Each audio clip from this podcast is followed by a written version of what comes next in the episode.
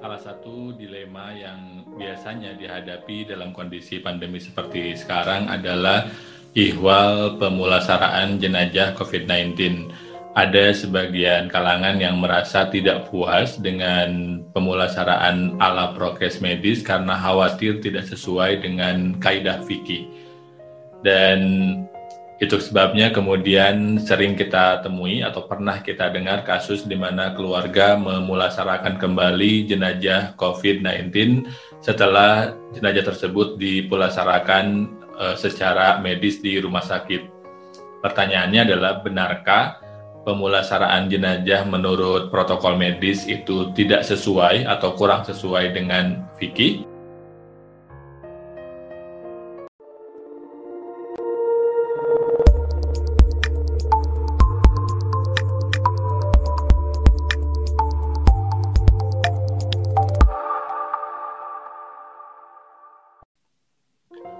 Assalamualaikum warahmatullahi wabarakatuh. Selamat datang di podcast Ren, uh, podcast yang ngobrolin kajian keislaman yang kontekstual dan kontemporer.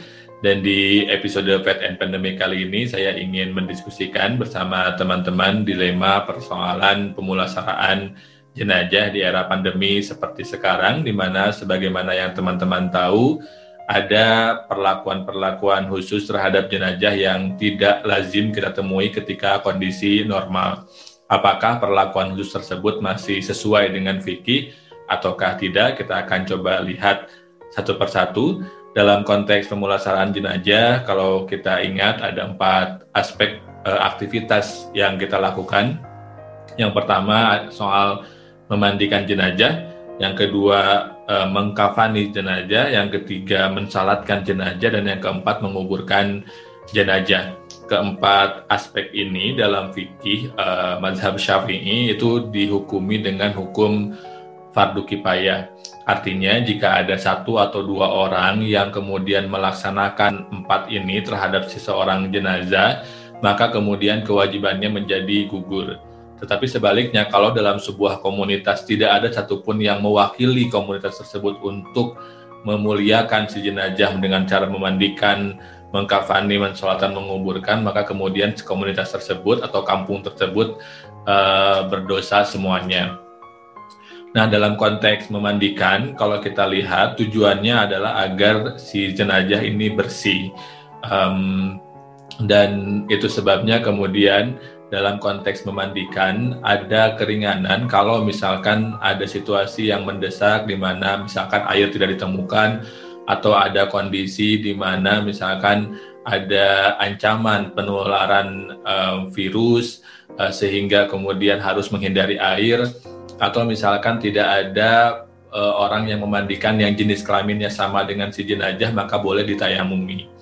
Nah, dalam konteks ini sehingga kita bisa berasumsi bahwa um, tidak apa-apa kalau misalkan tidak dimandikan jika dikhawatirkan itu akan menularkan virus dan bisa diganti dengan ditayamumi. Sebetulnya kalau kita lihat di Mazhab Maliki ada juga pendapat yang menyebutkan bahwa memandikan jenazah itu sifatnya uh, sunnah. Nah, kalau kita lihat di sini saya sudah mencatat fatwa MUI terkait penguburan. MUI sendiri menyebutkan bahwa um, melalui fatwanya nomor 18 tahun 2020 bahwa memandikan jenazah COVID-19 ini harus sesuai dengan protokol medis dan dilakukan oleh pihak yang berwenang. Petugasnya harus jenis kelaminnya sama. Kalau nggak memungkinkan, maka kemudian uh, si jenazahnya ditayamumi saja, tidak perlu dibuka bajunya. Jika memungkinkan juga kotoran pada tubuh jenazah dibuang, air kemudian dikucurkan ke seluruh tubuh jenazah, tapi jika tidak memungkinkan dengan air, maka bisa di tangan bisa diganti dengan tayamum. Jika menurut pendapat ahli akan membahayakan jika dimandikan atau ditayamumi, maka kemudian tidak usah dimandikan atau ditayamumi, langsung dikafani saja. Nah itu untuk uh, persoalan memandikan. Yang kedua persoalan mengkafani tadi sama hukumnya fardu kifayah tujuannya adalah agar si mayit tertutup auratnya ketika mereka akan atau ketika si jenazah tersebut akan dikebumikan. Dan biasanya dalam konteks uh, mengkafani itu minimalnya adalah satu kain. Kemudian sunnahnya tiga lapis kain. Apakah boleh kemudian mengkafaninya dengan katakanlah uh, body bag misalkan dan plastik dalam kondisi darurat dan syeddah masyarakat itu diperbolehkan. Nah, kalau kita lihat lagi kembali Fatwa MUI tahun 2020 nomor 18, uh, MUI mengencourage protokol medisnya untuk di mana jenazah itu setelah dimasukkan uh, setelah dikafani dengan kain kemudian dimasukkan ke dalam kantong jenazah lalu peti uh, sesuai dengan protokol medis dengan tujuan untuk menghindari penularan uh, virus. Nah, itu soal mengkafani. Yang berikutnya kalau mensalatkan sebetulnya amannya mudahnya adalah mensolatkan bisa dengan jaga jarak aman dengan posisi si mayit atau yang kedua bisa dengan sholat jenazah goib. Artinya kita mensolatkan si jenazah tanpa mesti ada, tanpa mesti melihat secara langsung dengan mata kepala kita sendiri keberadaan si jenazah atau keberadaan kuburan si jenazah. Misalkan jenazahnya meninggal di Jakarta, saya bisa mensolatkan jenazah di sini tanpa mengurangi respect saya terhadap si jenazah, tanpa mengurangi um, mengurangi kekhidmatan sholat jenazah itu sendiri. Dan terakhir soal menguburkan um, sebetulnya yang terpenting adalah si jenazah itu terhindar dari kemungkinan uh, jasadnya dimakan oleh binatang buas dan atau baunya tercium oleh kita yang masih hidup sehingga kemudian menimbulkan kemadorotan. Nah dari situ kemudian um, uh, dalam secara kaidah fikih secara abdolnya dibikin lubang yang satu tinggi badan kita lebih kurang, kemudian si jenazahnya dimasukkan ke sana, dihadapkan ke kiblat, bagian pipinya agak dibuka sedikit uh, kain kafannya sehingga disentuhkan dengan tanah sebagai analogi, sebagai metafora, sebagai pengingat kepada kita bahwa kita berasal dari tanah.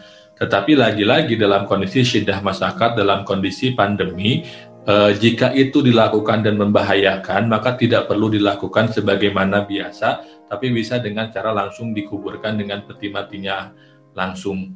Bahkan jika misalkan lahannya habis, itu bisa satu liang lahat lebih dari satu jenazah, seperti kemudian juga ditulis oleh fatwa MUI. Nah dari keseluruhan proses ini, kalau kita lihat sebetulnya ini menunjukkan betapa Islam itu Hanifiyah Samha lah yang tidak memberatkan orang, yang di mana hukum Islam itu bisa melonggar ketika situasi sangat uh, menyempit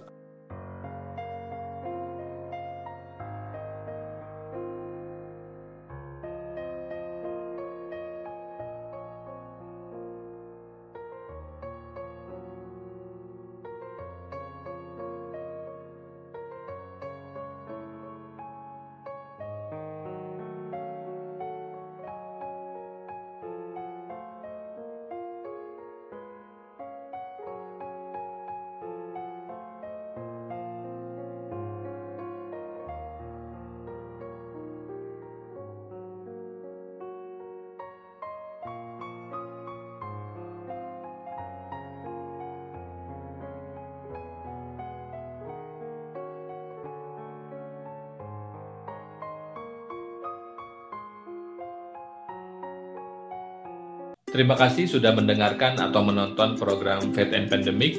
Program ini didukung penuh oleh pemerintah Australia melalui skema hibah alumni Australia atau Australian Alumni Grant Scheme yang diadministrasikan oleh Australia Awards di Indonesia. Dengerin juga kajian keislaman lainnya di podcast Ren. Cek playlist kami kalau kamu bingung mau dengerin tema kajian yang mana. Ala kulihal, kamu bisa banget berbagi pengalaman keberagamaanmu selama COVID-19 dengan menuliskannya di kolom komentar. Dukung kami dengan klik suka dan subscribe. Jangan lupa tekan lonceng biar kamu nggak ketinggalan kajian kami lainnya. Terima kasih. Wassalamualaikum warahmatullahi wabarakatuh.